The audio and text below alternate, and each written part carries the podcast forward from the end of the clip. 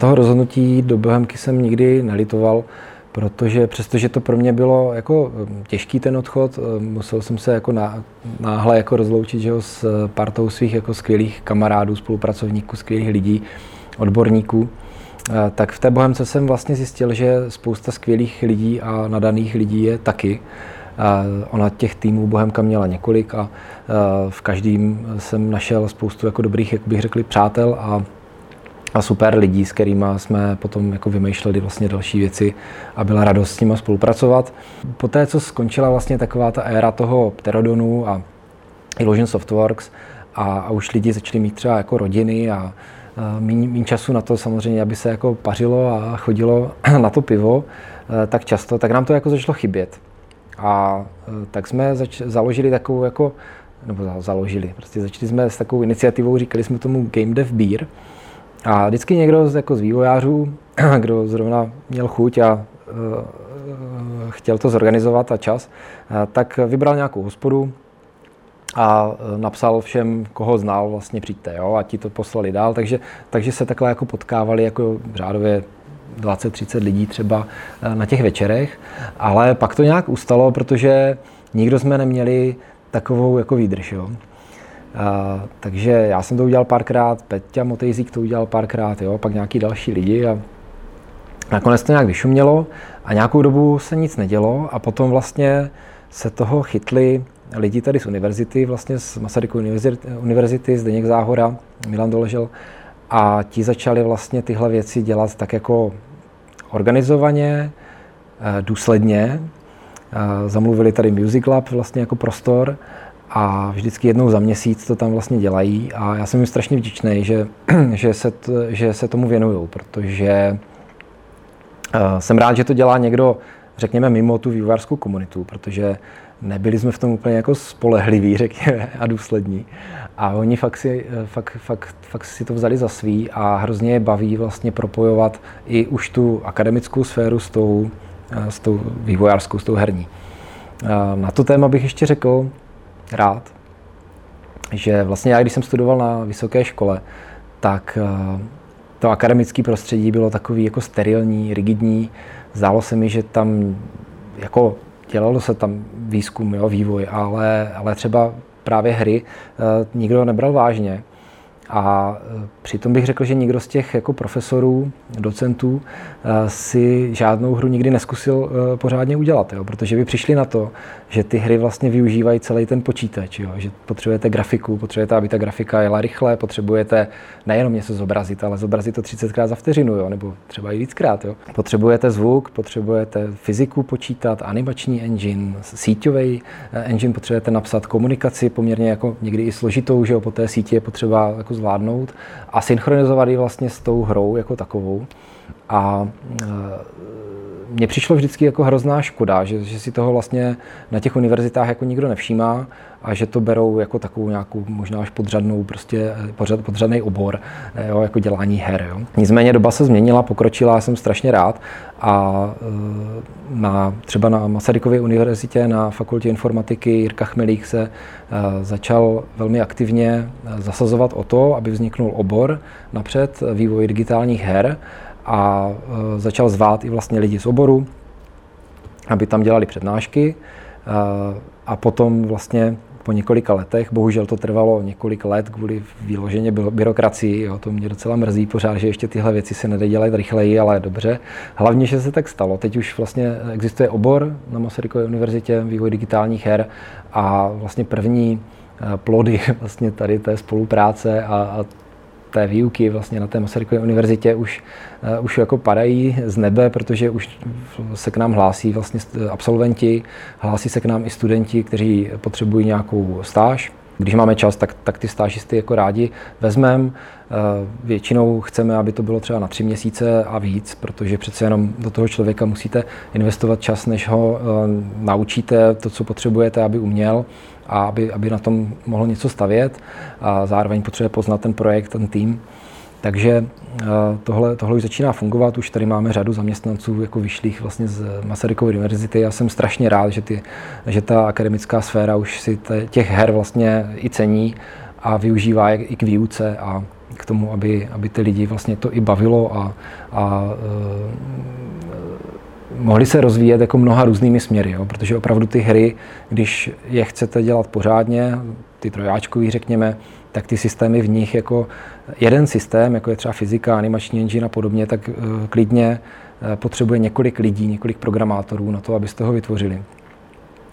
A není to vůbec jednoduchý a myslím si, že to je hodné jako studia na vysoké škole. V Bohemia Interactive v Brně to pro mě bylo vlastně objevování úplně nového e, světa, protože jednak vlastně ten tým tady měl, já nevím, 50-60 lidí. Hodně z těch lidí byli z Altaru. Já jsem se s nikým z nich jako neznal, až možná na Dana Dluležela, který kdysi dělal na Mafii a teďka byl už teda v Bohemia Interactive. Ale i ten vlastně eh, přístup, eh, způsob práce, práce s tou komunitou, to všechno byly věci, které jsme předtím vlastně eh, nedělali. A vývoj vlastního engineu, to mě, to mě zajímalo. Bylo to teda poměrně náročné, řekněme, protože Marek Španěl vlastně měl takovou vizi, že spojíme dva enginy, starý v úzovkách, který Bohemka měla. Jeden byl Real Virtuality, který poháněl ARMu, a potom Enforce, který vlastně Bohemka koupila spolu s týmem Black Element. A, no a e, mně tohle přišlo teda jako hrozně šílená myšlenka, protože uh, enginy jsme dělali svoje, Viděl jsem, jak vypadá zašmodrchaný engine a co vlastně po vývoji celého projektu je potřeba s tím enginem dál udělat, aby, abyste to posunuli jako na další level. A teďka tam byly vlastně dva enginy, které bylo potřeba nějak spojit, vzít, vzít z nich to lepší, to dobré vlastně a, a dát je dohromady. Jo. RV Engine ten měl výhodu v tom, no, byl stavěný na to, že uměl vlastně obrovský terény renderovat a zpracovat a měl vlastně nástroje pro tu komunitu, i když ty nástroje nebyly právě nějak, nějak pohodlný, tak eh, jako ten engine s tím uměl pracovat a komunita mohla nějak nativně, řekněme, modifikovat ty, ty hry. Uh, Enforce ten měl zase nějaký uh, nástroje pokročilejší, ale oba dva ty enginy v podstatě byly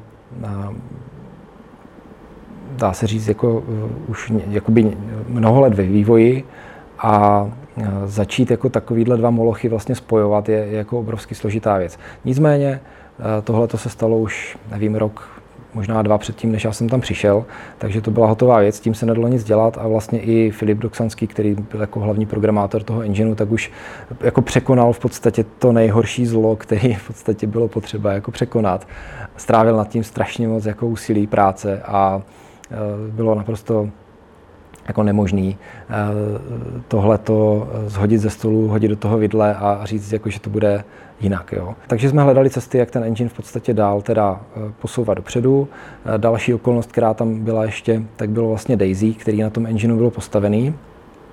A my jsme potřebovali vlastně pod tím Daisy, který už bylo jako vydaný a nějakým způsobem jsme ho museli udržovat tak pod tím Daisy v podstatě jakoby měnit ten engine, jo? což je strašně jako nevděčná práce, protože vlastně máte projekt, který každý, já nevím, dva měsíce má dělat nějaký releasy, nějaký updaty pro hráče.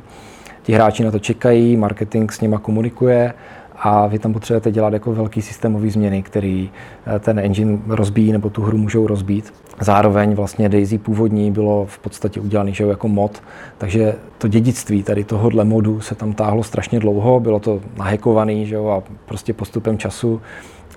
To je mimochodem problém jako častý eh, vývojářský problém, že vy uděláte nějaký prototyp nebo něco, co je vidět, nějak to funguje, někomu to ukážete z těch třeba manažerů a oni řeknou, je super, jo, jako to, to, jo, boží, to se mi líbí, jako tak to dodělej jenom a, a, a vydáme to, jo. Ale e, velmi často jako k tomu prototypu je poměrně krátká cesta, k tomu, aby něco bylo vidět, ale k tomu, aby to celé fungovalo, a splňovalo to všechny třeba požadavky právě na ty konzole a tak dál, tak je, tak, je, tak je velmi dlouhá cesta, mnohem delší než k tomu prototypu. A to si málo kdo uvědomuje. A podobně to bylo i s tím Daisy, jo, že se vlastně vydala se nějaká hra, ti hráči to jako už hráli a e, teďka bylo potřeba, aby se ta hra mohla rozšířit, posunout někam dál, tak tam vlastně dělat velký systémové změny, který uh, umožní potom jako další rozvoj. Jedna z těch velkých změn byla třeba výměna vlastně starého skriptovacího jazyka, který byl právě v tom Real Virtuality Engineu, za uh, nový skriptovací jazyk, za Enforce uh, script, který, s kterým právě přišel ten nový uh, engine.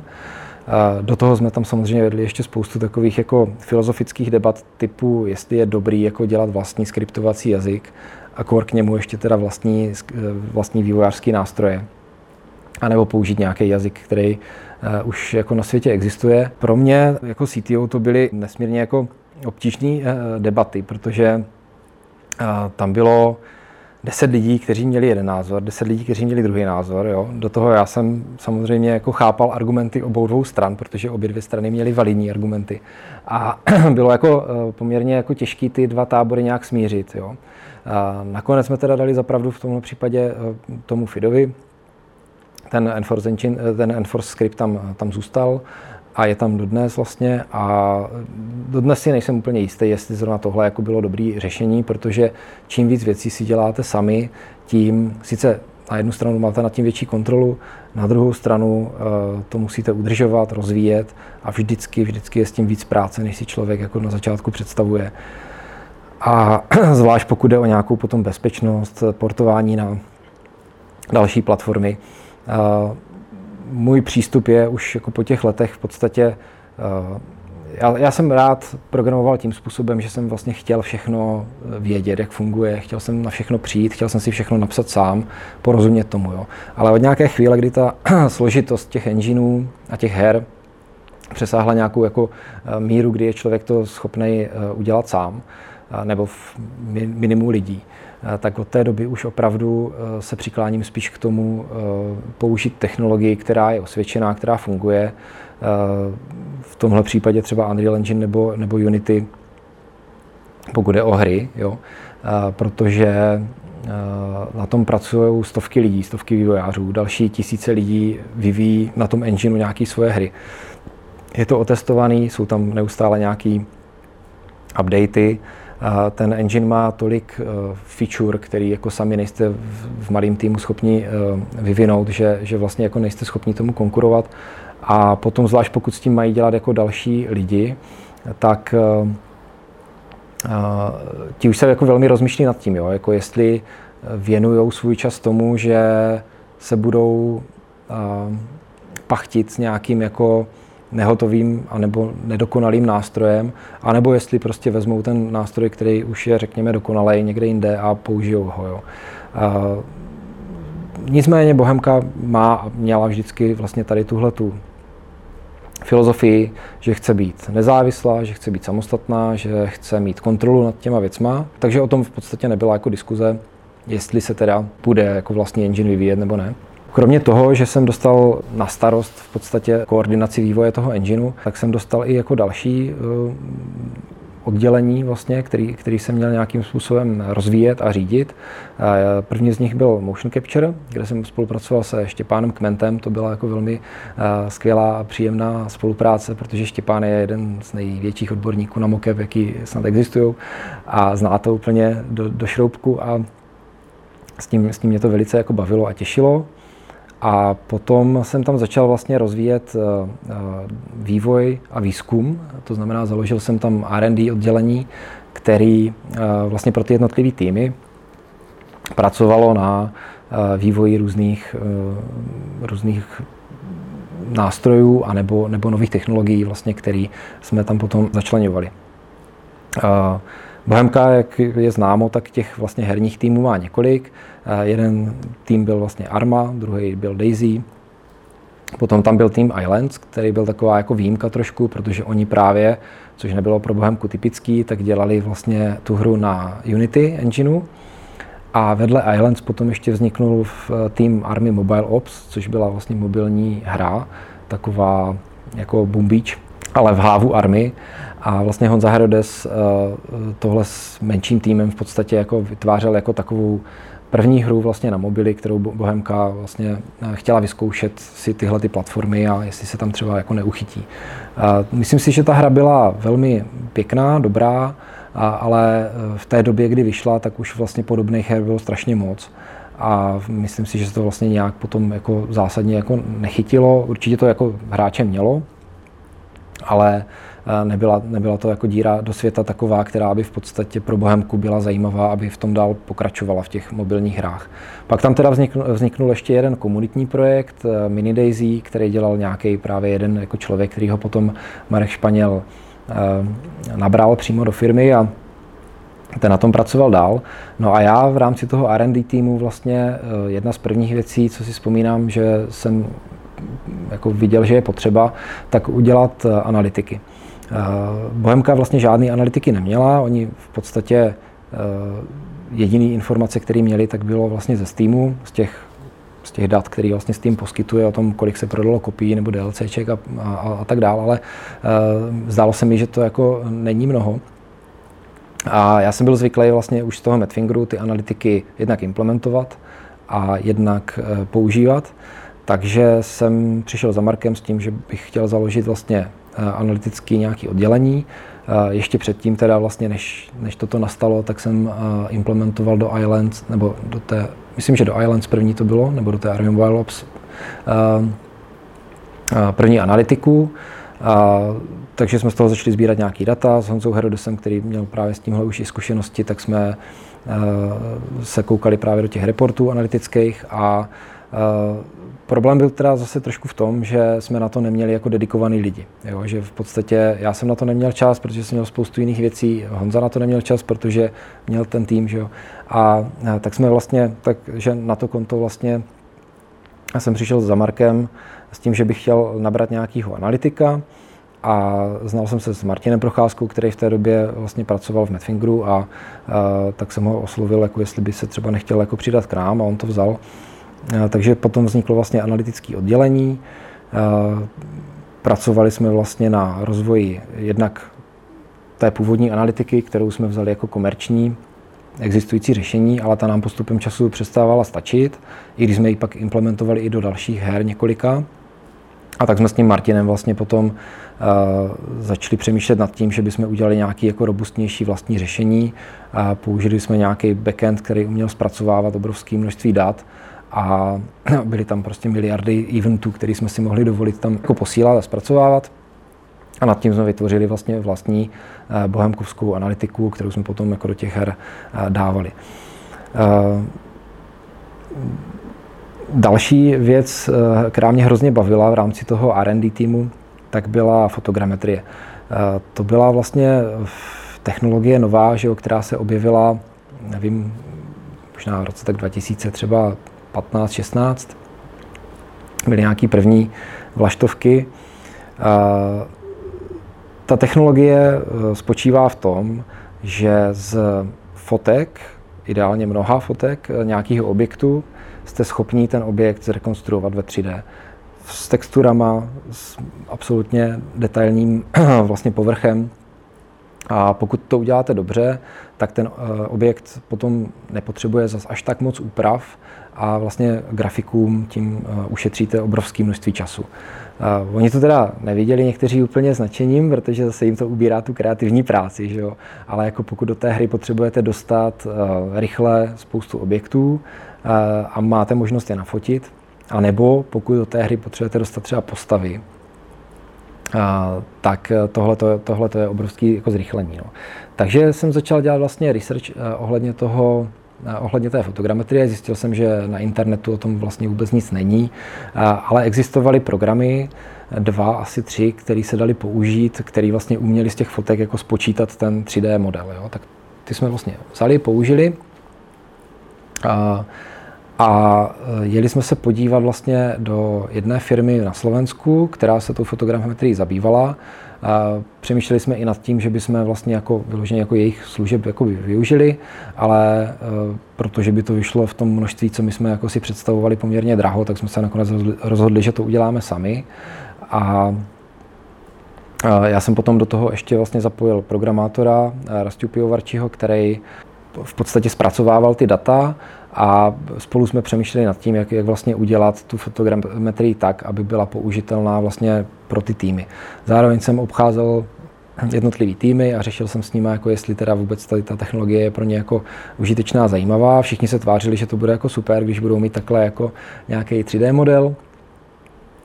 A tak jsme se domluvili, že to, tak, eh, že to teda uděláme. Vlastně eh, vedení firmy na to dalo, eh, k tomu dalo svolení. S Rastou Pivovarčím potom jsme řešili e, v podstatě zpracování těch dat. Začalo to tím, že jsme vzali vlastně foťák, zrcadlovku, že jo, ručně jsme fotili objekty a z nich jsme potom vlastně dělali ty rekonstrukce toho 3D. Na tom jsme zjistili vlastně, jak se to musí fotit vůbec, protože tam bylo spousta detailů, který člověk normálně jako neodhadne ohledně třeba nasvětlení, Eh, ohledně intenzity světla, ohledně lesklosti těch povrchů. Jo? Špatně se tím dělali třeba lesklý povrchy typu já nevím, auto a podobně. Na to pak byly nějaký finty další, že se to třeba mohlo nastříkat nějakým sprejem, který to zmatnil a tak dál.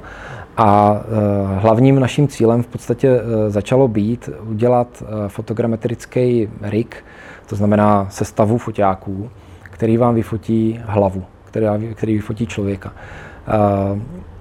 To se nedá fotit eh, jedním foťákem, že byste kolem někoho chodili, protože i když znám lidi, kteří to dělali a nějak se jim to i povedlo, ale když to chcete dělat jako v běžným provozu, tak je potřeba opravdu to vyfotit najednou, protože ten člověk se jinak pohne, mrkne nebo zkrátka ty fotky na sebe nebudou sedět a pak, eh, pak ten model nebude kvalitní.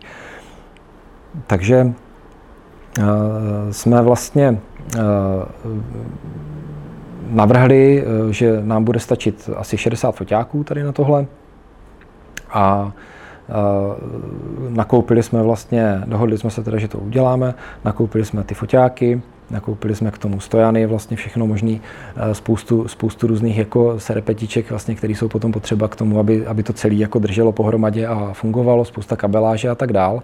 A jeden náš kolega Zozo, z Míšku Podbrdy byl vlastně zdatný elektrotechnik, takže ten potom na Arduino eh, nám postavil vlastně kontrolér, který byl schopný vlastně ty foťáky všechny najednou jako odpálit a potom iniciovat vyčítání těch dat. Měli jsme tam PC, který mělo nějaký ještě přídavné karty, vlastně, aby bylo schopný jako eh, pojmout vlastně tolik, tolik připojení. A potom v tom PC se to vlastně zpracovalo, takže vlastně grafik měl potom za dvě až tři hodiny v podstatě eh, takový základní model, vlastně, na kterým potom další, eh, dalších pár dnů ještě pracoval, ale zkrátili jsme tím výrobu toho modelu třeba z měsíce na tři dny. Jo. A, takže to si myslím, že bylo, že bylo výborný.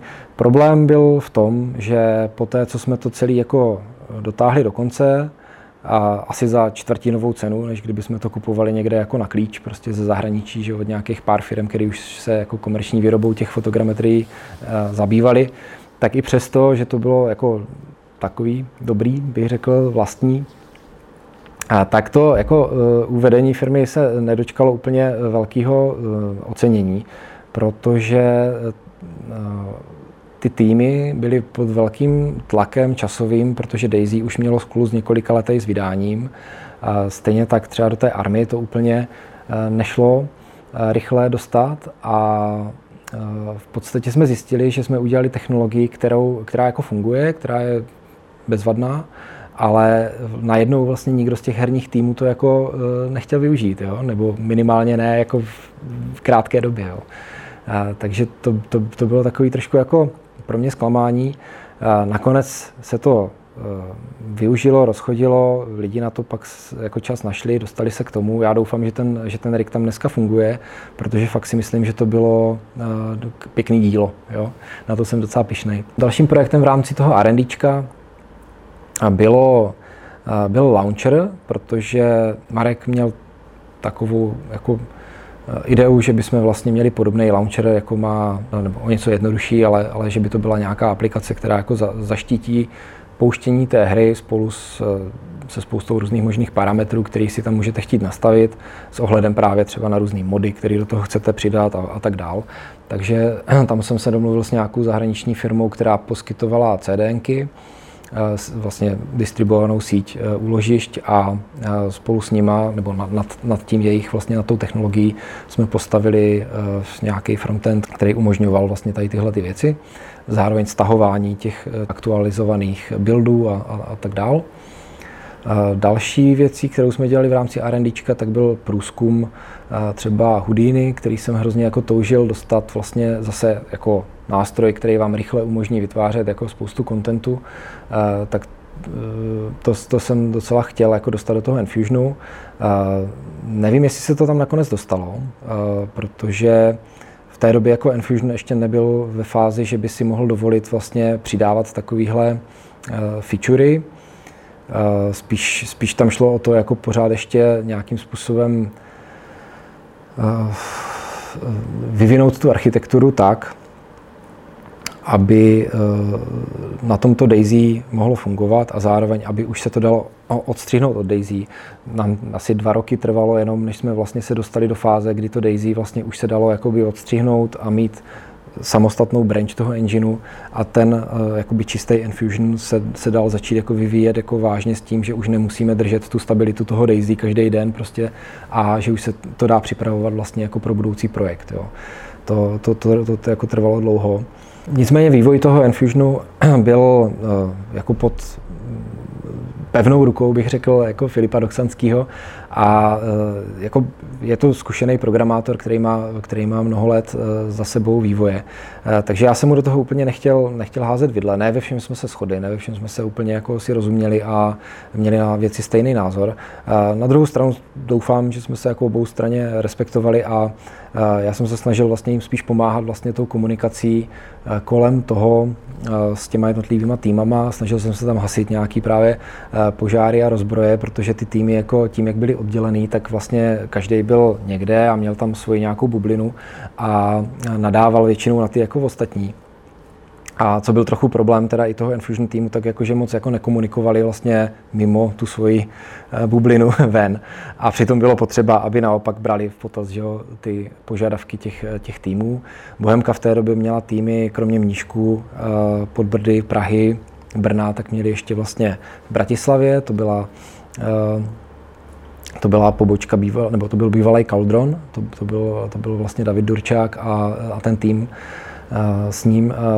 To byla parta podle mě skvělých lidí, kteří e, vlastně e, spolupracovali na Daisy, ale myslím si, že ten tým hodně právě e, trpěl tím, že byl takhle jako odstrčený a že se s nimi jako by nikdo moc nebavil a možná dostávali spíš takovou tu práci, která jako zbyla, než tu, tu jako lecky si mohli i vybrat, jo, to zase bych nikomu nekřividěl. Jo.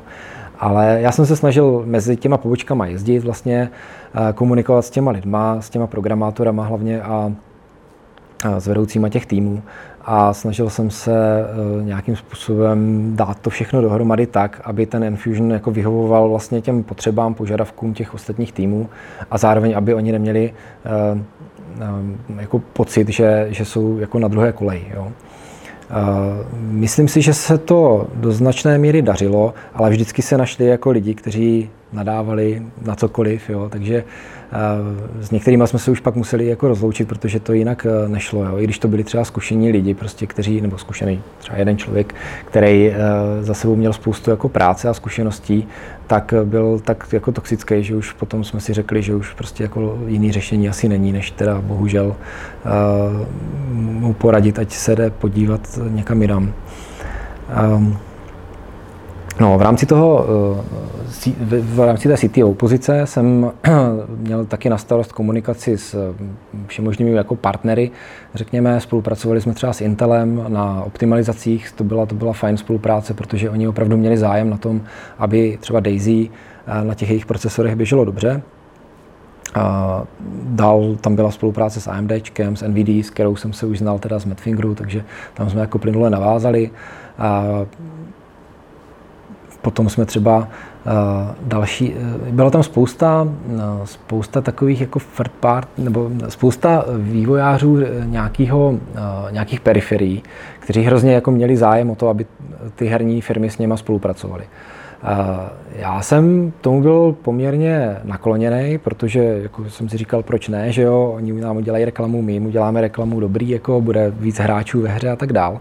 Ale zjistil jsem, že vlastně Marek a vlastně i marketingový tým v Bohemce eh, jsou vůči tomu jako hodně skeptičtí, jo, že jsou takový jako, že už to jako vyzkoušeli a že to moc nefungovalo a a že vlastně to pro tu firmu jako nebyl až takový přínos. Jo. Takže jediná vlastně asi významná spolupráce, která tam nějak byla, tak byla s firmou Toby, kteří dělají takový eye trackery, vlastně senzory, které detekují pohyb očí a tohle jsme implementovali vlastně už do army a vznikla knihovna, kterou potom se dalo implementovat někam dál, a která v podstatě pomáhala tomu hráči podle toho, kam se díval, tak hejbala obrazem, jo, nebo někde zvýrazňovala nějaký ujíčko trošku a podobně. Uh, už si nepamatuju úplně všechny detaily, které jsme tam implementovali, ale uh, tohle, tohle třeba byla jedna z těch spoluprací, jedna z těch jako spoluprací, které se dotáhly vlastně až do, jakoby do té hry. No. Jinak těch lidí jako psalo spousta, prostě pořád někdo uh, otravoval jako s, s, tím, že hele, jako my bychom chtěli tohle a tamhle to do, té, do těch vašich her jako dostat a pojďte se nějak domluvit, ale uh, většinou to právě skončilo na tom, že že, jsme, že jsem to skonzultoval teda s Markem a ten, ten jako řekl, hm, jako dál. no ještě abych nezapomněl, pokud jde o ty firmy a jejich a spolupráce s nima, e, tak jsem vlastně přispěl e, ke spolupráci s Tencentem. Vlastně Bohemka, jak jsem říkal, tak nebyla úplně proaktivní v těch vyhledávání tady těchto různých spoluprací.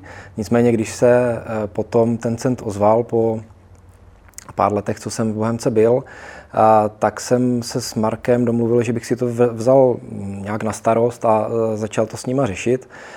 Mě ta Čína vždycky lákala, zajímala, protože jsem viděl, že se vlastně čínské firmy jako snaží dostat e, na západ a e, snaží se o nějaký spolupráce a Tencent samozřejmě je jedna z těch jako největších a určitě zajímavých firm.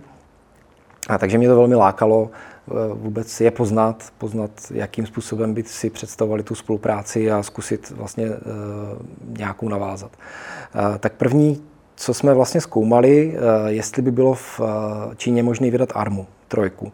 Protože vlastně v Číně na všechno potřebujete mít publishera, to ne, neexistuje, že byste si vydali něco sami bez nějakého zaštiťujícího subjektu čínského, takže tam na všechno musí být publisher. Tencent je velký publisher, má ty mechanismy už řekněme prochozený toho vydávání, takže vlastně jsme začali bavit o té armě, ale jako celkem brzo jsme vlastně přišli na to, že armu zrovna v Číně vydat možný nebude, hlavně asi ze dvou důvodů. Jeden je ten, že v armě jsou poměrně běžně vlastně rozebíraný, řekněme, politický témata a i když se arma snaží vlastně jako brát to z toho často i jako morálního pohledu a rozšiřovat jako hráčům vlastně povědomí o, o těchto věcech, o nějakých pravidlech války a tak dále, tak, tak vlastně to by v té Číně nešlo. No a druhý důvod je, že jako Čína je vlastně taková šedá zóna, pokud jde o age rating. Oni tam vlastně age rating žádný nemají a všechny hry, které se tam vydávají, tak prochází takovým jako přísným, eh, přísným schvalováním, který v podstatě říká, cokoliv my schválíme, musí mít možnost hrát i čtyřletý děti. Eh, což samozřejmě u army jako neplatí. Je fakt, že v Číně jako už vyšla řada her, kde se střílí, zabíjí jako celkem normálně a vlastně prošlo to, ale tím, že je to právě taková šedá zóna, nejsou tam úplně jasně definované ty pravidla, tak eh, vlastně nikdy nevíte dopředu, jestli to vyjde nebo nevíde. Je to velký riziko, trvá to mnoho měsíců, ty schvalovací procesy. Takže pro nás bylo jako ne, nepříliš asi atraktivní se tady do tohohle vůbec pouštět. A i ten Tencent, když jsem se jich ptal, jako, jakou vidí šanci na to, že by tam ta arma mohla výjít na stupnici od jedna, kdy jako jasně vyjde to bez problémů, po deset, ne, bez šance, tak říkali jim tak 8 až 9. Takže, takže tam jsme nešli. A další projekt, která mě pak napadlo, jako jim nabídnout vlastně Islands, protože to je naopak taková jako vlastně kids friendly hra, taková konstruktivní, pozitivní. Eh, takže, takže jsme začali pracovat na tom, jestli a jak, za jakých okolností by tam Islands mohly výjít. A potom vlastně, protože Islands byli takový Markův jako osobní takový pet projekt, tak se do toho Marek vlastně potom eh, vložil taky a velmi aktivně už potom začal vlastně se věnovat tomu, jako za jakých okolností by ta spolupráce mohla fungovat. Ten se nás potom i pozval vlastně do Číny, kde jsme několik dní s nima vedli poměrně intenzivní eh, jednání od rána do večera. Oni chodí do práce na devátou na ráno a odchází většinou tak v devět z té práce a někdy i později jsou lidi, kteří tam jsou třeba do půlnoci. A už tam stojí fronta jako dalších, kteří by rádi nastoupili na jejich místo, takže tam opravdu ta konkurence je velká. Nicméně po řadě měsíců eh, těch jednání vlastně došlo k tomu, že jsme se domluvili na tom, že Islands v Číně vyjde. A dokonce ještě se tam potom implementovali nějaké jako jejich i trošku představy. Měli hodně uh, názor třeba na to, jak mají vypadat vlastně postavy, jo? protože eh, v Islands vlastně všechno bylo takový z těch polygonů, že jo? takový vlastně ostrý hrany. A Číňani první věc třeba, co chtěli, tak bylo nechte to všechno ostrý hrany, ale jako ksichty chceme mít hladký, pěkný, jo, takový, nebo pěkný, jako prostě, jo, vyhlazený. Takže tohle byla jedna z těch věcí a nevím, jestli si vzpomenu ještě na něco jako dalšího, ale měli tam takovýhle jako různé požadavky, které vlastně znamenaly jako část té hry jako předělat. A pak si myslím, že vlastně jako nejvíc těch předělávek nebo toho dalšího směřování jako toho uh, projektu bylo ovlivněný tím, že se vlastně s něma, teď nevím, Marek nějak, vlastně nevím, kdo všechno do toho byl, ještě Project Lead, určitě Islands, jako začleněný, že se s něma domluvili, že to vlastně zkusí jako edukativní hru a že budou cílit vlastně na ty školy, že tam bude probíhat nějaký testovací provoz té hry vlastně i v rámci jakoby Číny, těch serverů a všeho. A takhle, takhle to tam potom jako vlastně se rozjelo. No. A myslím si, že potom se část vlastně tady téhle filozofie převzala i jako pro ten západní trh a že vlastně i dneska ta Bohemka bych řekl, že se snaží s tím Islands hodně na ty, na ty školy cílit, protože Islands má třeba vlastní programovací jazyk, vlastně, který umožňuje customizovat tu hru a na něm se dá pěkně učit třeba programování, jo, je to něco jak Scratch, takže myslím si, že je to teďka takový hodně spíš jako edukativní projekt, než jako plnohodnotná, řekněme, hra, nebo jenom hra. Jo. Já teda ve výsledku nevím, jestli bych tuhle zkušenost eh, opakoval, jo, protože když člověk jako vidí, jak se ta Čína eh, chová a jak eh, i přes všechny náznaky toho, že by se to tam mohlo nějak trošičku uvolnit, tak jak se to tam vlastně neuvolňuje a je to tam fakt jako tvrdý komunismus, tvrdá cenzura, absolutní kontrola lidí, jak se tam rozmáhá teďka v podstatě umělá inteligence, která vás sleduje úplně na každém kroku, tak eh, nejsem si jistý, že bych tuhle tu vlastně zkušenost chtěl s nějakým dalším projektem nebo s nějakou další firmou eh, opakovat. Potom jsme tam měli ještě takový období, kdy jsme zkoumali VR. A to byl takový ten boom, jako kdy vyšly ty uh, nový, nová generace, že jo, VR, Helem, myslím, ta stará byla někdy před těma jako 20 lety, jo. A kdy to nějak nedopadlo a teďka vyšla nová generace, kde, která vypadala, že už by mohla třeba dopadnout líp, protože ten hardware už je úplně někde jinde, rozlišení těch displejů je mnohem dál. A tak jsme s tím dělali nějaké experimenty, ale nakonec vlastně eh, jsme si řekli, že to taky asi nebude cesta pro nás jako vpřed. A, a opravdu těch firm, které na tom VR udělali něco užitečného, šikovného, dobrého, eh, co hráči milují, tak je málo. Eh, jo, rozhodně třeba Beat Saber je, bych řekl, skvělá hra, ale je to výjimka. No. Další věc, které jsem se pak věnoval nějakou dobu, tak byl, eh, nebo tak průběžně spíš, tak byl anti-cheat, protože jak na Daisy, tak na armě vlastně těch cheaterů bylo strašně moc. A čím je ta hra úspěšnější, tím víc lidí se ji snaží jako nějak rozbít anebo získat v ní nějakou výhodu. A ono by to ani nevadilo jako do té míry, když ti hráči si nějak získají nějakou výhodu jako pro sebe, eh, pokud tím nekazí tu hru těm ostatním. Ale co už jako vadilo hodně, tak bylo to, že eh, už to byl vyloženě biznis, že si jako někteří čítři vyloženě eh, za těžké peníze jako nechali ty číty platit a už, už, nám, už nám tam jako způsobovali docela jako problémy tím, že těm hráčům to prostě vadilo, že, jo? že tam jsou lidi, kteří na těch serverech jako evidentně čítujou.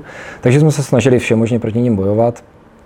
A když jsme nějaký cheaty vlastně uh, vyřešili nebo nějaký hráči třeba zabanovali, tak uh, oni se nám zase pomstili tím, že nám jako si, že si zaplatili nějaký DDoS útok že jo, a, a takhle nám to jako vraceli, takže jsme zase my museli jako posouvat tu infrastrukturu jako dál, tak aby to, aby to ustála. Těma cheatama navrátil se trošku k tomu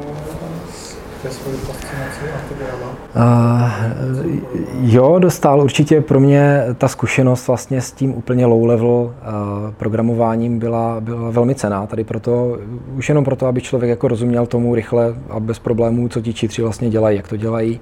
Jo, já jsem nedělal na těch antičítech vyloženě, ale uh, koordinoval jsem vlastně tu, tu práci a to, jakým způsobem vlastně proti ním budem uh, zasahovat. Jo. Takže určitě, určitě to pro mě bylo jako cený a zase jsem na tom viděl, kam se třeba posunuli jako ty techniky tady těchto lidí, jaký používají nástroje dneska a bylo, bylo to pro mě takový jako pěkný zase jako vejlet prostě do toho jako úplně systémového programování.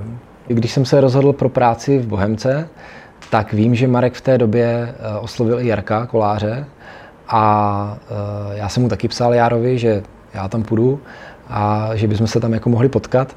A nakonec to dopadlo, takže jsem vlastně zase jako po mnoha letech, kdy jsme se tak nějak s Jarkem jako rozešli naše cesty, tak jsme se zase v Bohemce jako setkali.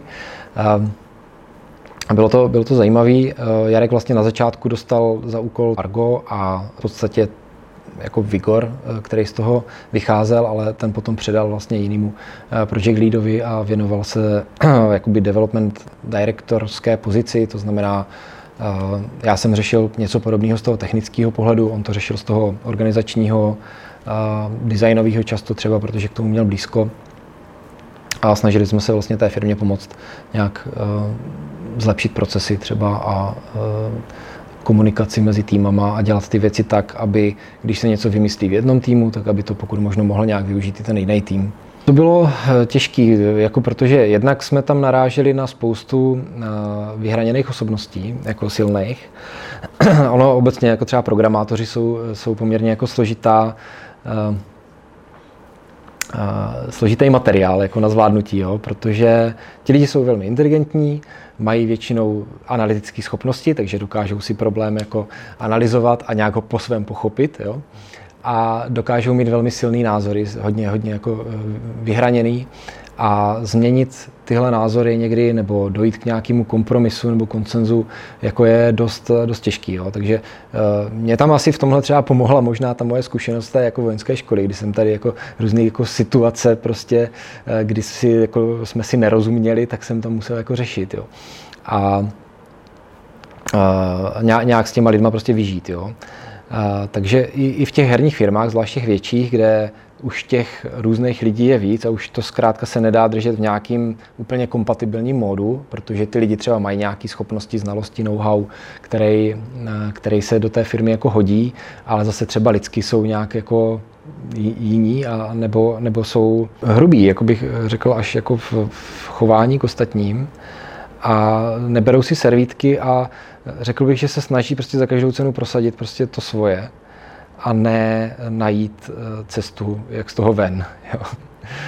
Takže mým úkolem tam bylo samozřejmě tyhle ty požáry jako hasit a zahlazovat hrany a hledat prostě nějakou schodu, což eh, ve velkém týmu mnoha lidí, který navíc spojuje dva enginey dohromady, eh, který máš tam ty lidi z toho jednoho engineu a lidi z toho druhého engineu a každý samozřejmě nějakým způsobem je hrdý na to svoje dílo a snaží se ho tam prosadit ty svoje přístupy a postupy, tak to jako bylo velmi složitý, tam to hodně jako jiskřilo. A já jsem strávil hodně času tím, že, že, jsem, že jsem se snažil tyhle ty věci nějak uh, jako, uh, vyřešit. No. Uh, ne všechno se, se podařilo, myslím si, že v řadě případů jako jo, ke spokojenosti mojí teda aspoň a snad i těch lidí samotných, ale jako v řadě věcí se, se, se jako vlastně dodnes možná jako nenašla schoda jo, v, těch, v, těch, v těch přístupech. Jo. Ten výsledek byl, že v podstatě já jsem se věnoval těm věcem, který, jako, kterým jsem mohl. Snažil jsem se Enfusion týmu jako pomoct, jak to šlo vlastně, ať už v té komunikaci nebo v komunikaci s těma partnerama externíma. A snažil jsem se i jako některé věci tam dostat, eh, co se týče jako té technologie. Eh, tam třeba jeden z problémů byl, že, eh, že cesty k těm objektům, asetům, jo, byly, byly pevně daný. Jo. Takže jsem přišel s tím, že hele, jako v Unity je metasystém metafilů, který umožňuje to, že když se ten, metafil, že když se ten soubor někam přesune, tak vlastně víš přesně, co to je za soubor, kam patří, v kterých objektech je použitá textura třeba a vlastně e, není problém e, ty data potom přesouvat libovolně pro ty lidi, pro ty vývojáře to má obrovský benefit, protože mají obrovskou svobodu najednou rychleji si s tím pracuje. Jo. Když chcou přesunout složku celou někam jinam, tak to prostě udělají a ne, že musím někde překlikávat v 20 dalších objektech prostě nějaký cesty. Jo. Jo. A tam byla spousta takových jako detailů, který jsem se snažil do toho engineu jako dostat. Uh, řekněme z nějakých zkušeností anebo z uh, inspirace prostě z těch jiných technologií. Uh, leco se tam dostalo, leco asi ne. No. Brněnský tým v Bohemce, který měl na starosti Armu, tak poté, co Arma nějakým způsobem přešla do takového toho live ops módu, tak um, dostal vlastně další zadání, který bylo jako udělejte hru na Enfusion Engineu. Jo, ta hra se měla jmenovat, nebo jmenovala Argo. Měl to být herní projekt, který poslouží k tomu, aby se pracovalo na těch podstatných věcech potřebných na engineu k tomu, aby teda hra nějaká na tom vůbec mohla vzniknout. Jo. To byl jako samozřejmě e, správný jako záměr a krok, protože vždycky nejlíp se věci vyvíjí, když je děláte pro nějaký reálný použití a nejenom tak jako do šuplíku. Ale problém byl v tom, že ten engine jako nebyl ještě zdaleka v takové fázi vývoje, přestože už se na něm dělalo teda řadu let, aby to šlo, aby tomu týmu se s tím jako dělalo dobře. Takže jsme jako přemýšleli, co s tím a já jsem pořád eh, byl zastáncem toho, že bych jako chtěl, aby v té firmě byly i nějaký jako další enginy, kromě teda toho Enfusionu. A to Unity jsme měli na Islands, ale tam nebyl až takový nějaký přesah, řekněme know-how třeba. Jo. Samozřejmě něco z Unity se dalo jakoby použít nějaký, nějaký ideje nebo, nebo nějak se inspirovat tím, jak se s tím jako pracuje. Ale eh, ten Enfusion byl od tohohle docela jako vzdálený. Rozhodně blíž tomu byl Unreal. A tak jsem vlastně tenkrát s Jarkem Kolářem, uh, nevím, jestli u toho byl ještě někdo, ale uh, měli jsme několik o tom diskuzí právě s Markem Španělem a snažili jsme se ho přesvědčit, aby vlastně ten Unreal nám dovolil jako použít vlastně na to, aby se na tomto Argo dalo dělat. Jo. On se tomu napřed bránil, protože chtěl za každou cenu, aby se teda pracovalo hlavně na tom Enfusionu a všichni, aby na něm pracovali. Nicméně, když viděl, že eh, to tam ještě není tak daleko, ta technologie, tak, eh, tak vlastně se uvolil, že, že teda ten Unreal jako licencujeme, takže jsme se domluvili s Epicem, že teda na nějakých podmínkách, za jakých to použijeme. A tým v Brně na tom začal pracovat. Eh, myslím si, že to pro ně bylo obrovský mm, potěšení jako pracovat najednou s enginem, který byl jako hotový, který byl dospělý a který měl hlavně poměrně pokročilý nástroje. Jo, my jsme vzali vlastně Unreal 4, nevím, 17 možná, nebo kolik byla ta první verze, na které jsme začali dělat, nebo oni teda začali dělat. A cílem bylo, že uh, ty znalosti a zkušenosti, které oni nabídou vlastně na tom vývoji, tak budou sdílet potom dál směrem jako k tomu Enfusion týmu a že ty dobrý nápady vlastně nebo nějaké praktiky, postupy, takže se vlastně použijou. Jo. Uh, to se jako dělo, měli, dělali jsme takový pravidelné jako meetingy. A já jsem potom začal dělat vlastně takový ještě programátorský setkání, jmenovalo se to Infusion Gathering, kde jsme se vždycky všichni jako sešli a ze všech těch poboček jako programátoři, kteří k tomu byli nějak relevantní. A bavili jsme se o určitých částech toho engineu, určitých modulech, o tom, co jako mají umět, jaký jsou požadavky, jak to udělat, kdo to bude dělat, kdy se to bude dělat. Vlastně trochu problém, řekněme, nebo eh, taková okolnost, která eh, nám nedovolovala postupovat tak rychle, jak bychom chtěli. Byl poměrně malý počet lidí v tom Enfusion týmu. Já když jsem přišel, tak tam bylo snad pět nebo šest lidí. Jo, to znamená, jeden dělal UIčko, jeden dělal render, jo, dál to tam bylo nějak jako takhle rozdělený jako mezi, mezi těch pár lidí. A, a vlastně s takhle malým týmem se jako nedá dělat velká technologie, která má sloužit velké hře a ještě komunitě, která s tím bude něco dělat a bude mít svoje jako potřeby, požadavky, bude potřeba je nějak supportovat a hlavně v dnešní době jim už musíte dát nástroje, který, který pro ty lidi budou nějak jako užitečný, zajímavý a nebudou si připadat jak v době kamenné. Že? Takže mým jako cílem bylo eh, ten tým rozšířit, začali jsme dělat eh, náborový eh, nebo výběrový řízení, a našli jsme postupně řadu velmi jako šikovných, chytrých lidí, kteří tam jsou snad dodnes. A takhle se ten tým postupně jako rozrůstal, ale nešlo to úplně rychle, že jo? Takže, takže vlastně eh, pořád před náma byla jako obrovský kus práce a pořád tam bylo ještě to Daisy, vlastně, který ten Enfusion musel nějakým způsobem podporovat, starat se o to, aby ta hra jako žila a fungovala.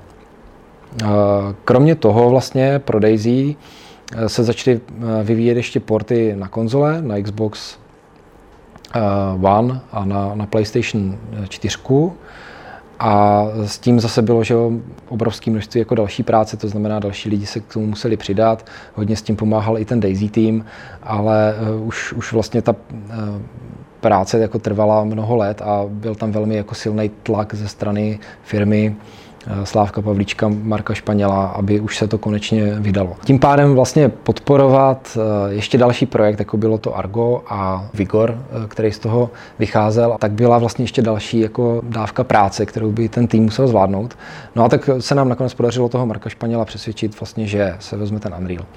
Ten tým začal pracovat na začátku na nějakým jako researchi, co to bude. Byla tam určitá idea, jako, i že by to mohlo být takový jako e-sport trošku, ale hlavně tam vlastně Marek měl takovou jako vizi, že, že to bude postapokalyptická hra, eh, ve které ten hráč bude v podstatě jako sám za sebe a bude chodit do toho post-apo světa v podstatě pro nějaký zdroje a ty bude si právě nosit zpátky a nějak tam na tom eh, jako stavět v podstatě eh, ten svůj potom shelter, vlastně ten svůj přístřešek a, a tu svoji existenci. Ten design se potom ještě po nějaké době, třeba po roce, nějak jako změnil, nebo spíš tam došlo k tomu, že, že ten tým tomu rozuměl jako jinak, než jak to třeba ten Marek jako myslel, že vlastně oni měli nějaké svoje představy, nějakou vizi a Marek taky a pak se tam staly nějaké jako změny, které v podstatě znamenaly nějaké jako předělávky. Nicméně na tom Unrealu to šlo docela dobře, ale i zase se ukázalo, že vlastně i když máte jako hotový engine, který funguje a vyšlo na něm už spousta her, tak to není jako silver bullet, ale musí ten tým se jako naučit s tím pracovat. S jakoukoliv technologií prostě potřebujete půl projektu až projekt prostě na to, abyste tu technologii prostě zvládli a naučili se to. Takže to se stalo i u toho Vigoru. Pak přišel vlastně rok 2018 a Bohemka v té době nebyla úplně v nejlepší finanční kondici. Hry, které měly už vlastně dávno vít, tak pořád nevycházely. Daisy se odsouvalo už několikátý rok, Islands taky už mělo být vydaný a pořád tam docházelo k nějakým odkladům, které byly teda z toho důvodu, že se vždycky vymyslelo něco dalšího, lepšího nebo nějaká změna. A, a, takže, takže zkrátka e, ty příjmy nebyly a, e, podle plánu a Enfusion se taky vlastně pořád e, vlekl, pořád to nebylo v tom stavu, aby se na tom dala dělat už jako velká nová hra. No a tím pádem se vlastně Slávek Pavlíček s Markem Španělem rozhodli vlastně v té firmě osekat náklady a zrušit vlastně veškeré aktivity, které eh, nesouvisí přímo s dokončením těchto projektů. Takže mě vlastně zrušili R&D oddělení, to analytické oddělení, ti lidi se vlastně rozpustili do těch týmů existujících. No a spolu s tím jako zrušili teda i pozici CTO a já jsem vlastně stál v tu chvíli před rozhodnutím, co dál, jestli v té firmě zůstanu eh, nebo ne. Měl jsem chuť jako pracovat tam dál, protože mě jako ty lidi, eh, co tam byli, tak mě vlastně s nimi ta spolupráce bavila. Eh, tak jsem přemýšlel vlastně, co, co, co jiného bych si jako mohl vzít vlastně na starost. A bylo tam jako několik těch možností, ale jedna z nich, která se mě líbila jako nejvíc, byl vlastně port Vigoru na Switch. Byl to teda docela divoký nápad, protože eh, Vigor eh, od začátku v podstatě eh, byl dělaný na konzole, na PlayStation 4 a Xbox One. Ta primární platforma, což dneska se asi už neví, tak byla PlayStation 4. Tam se to jako původně mělo dostat. Samozřejmě vyvíjelo se to na PC, takže tam jsme to hráli jako první a dal se udělat build vlastně PC, který fungoval, ale na PC to výrek úplně nemělo. Jako primární platforma sloužila ta PlayStation 4, e, nicméně došlo tam vlastně k nějakému dílu s Microsoftem, kdy oni vlastně chtěli, aby to bylo exkluzivní na Xboxu, a myslím, že možná i dali nějaký peníze nebo slíbili nějaký marketing, to už si přesně nepamatuju, ale změnilo se to potom vlastně, že ta hra se teda primárně začala dělat na Xbox. Eh, ať tak či tak, obě dvě jsou to jako poměrně výkonné konzole A nikdo nikdy v tom týmu jako nepředpokládal, že by se ta hra portovala na něco slabšího. Nicméně já jsem kdysi s Davidem Kolečkářem, který měl právě dobrý vhled jako do toho, jak do, do těch konzolových trhů a, a do těch her, co tam vychází a tak dál, tak jsme se o tom bavili a tak jsme jako zabředli nějak jako do tématu, co takhle jako Vigor portnout jako na Switch, jo? že jako to by byl jako challenge a že tam vlastně žádná taková hra není a že by to mohlo být jako zajímavý vlastně i z pohledu jako to, těch prodejů třeba, a i z teda technického jako po, pohledu, že to, že to bude jako zajímavá challenge. A, tak jsme udělali nějakou rešerši na to téma, vlastně domluvil jsem se s Markem tenkrát, že, že to proskoumáme víc, tady tu myšlenku. Udělal jsem k tomu nějaký jako technický, řekněme, rešerše a David Kolečkář udělal právě rešerši toho trhu. A když jsme se o tom s Markem bavili, tak on jako tou myšlenkou byl poměrně zaujat a e, nakonec jsme ho vlastně tak nějak jako přesvědčili, nebo ani jsme ho moc nemuseli nějak lámat, jako aby se mu to zalíbilo. Takže já jsem teda vlastně si řekl, že v té Bohemce zůstanu a že si vezmu na starost Vigor Switch. Začal jsem na tom sám. Měl jsem kanclík sám pro sebe, to bylo fajn, měl jsem tam na to klid. No a asi 14 dní mi trvalo vlastně, než jsem to na, na tom Switchi rozjel. To byl vlastně první spuštěná hra vlastně, kdy tam mohl běhat jako s hráčem. Běželo to, já nevím, asi 7 fps nebo něco takového. Jo. Občas to spadlo a prostě nefungovaly tam jako věci v síť třeba vůbec. Že jo. A, ale byl jsem rád, jako, že načtu hru a takže jsem se do toho projektu začal nějak víc teda jako takhle dostávat.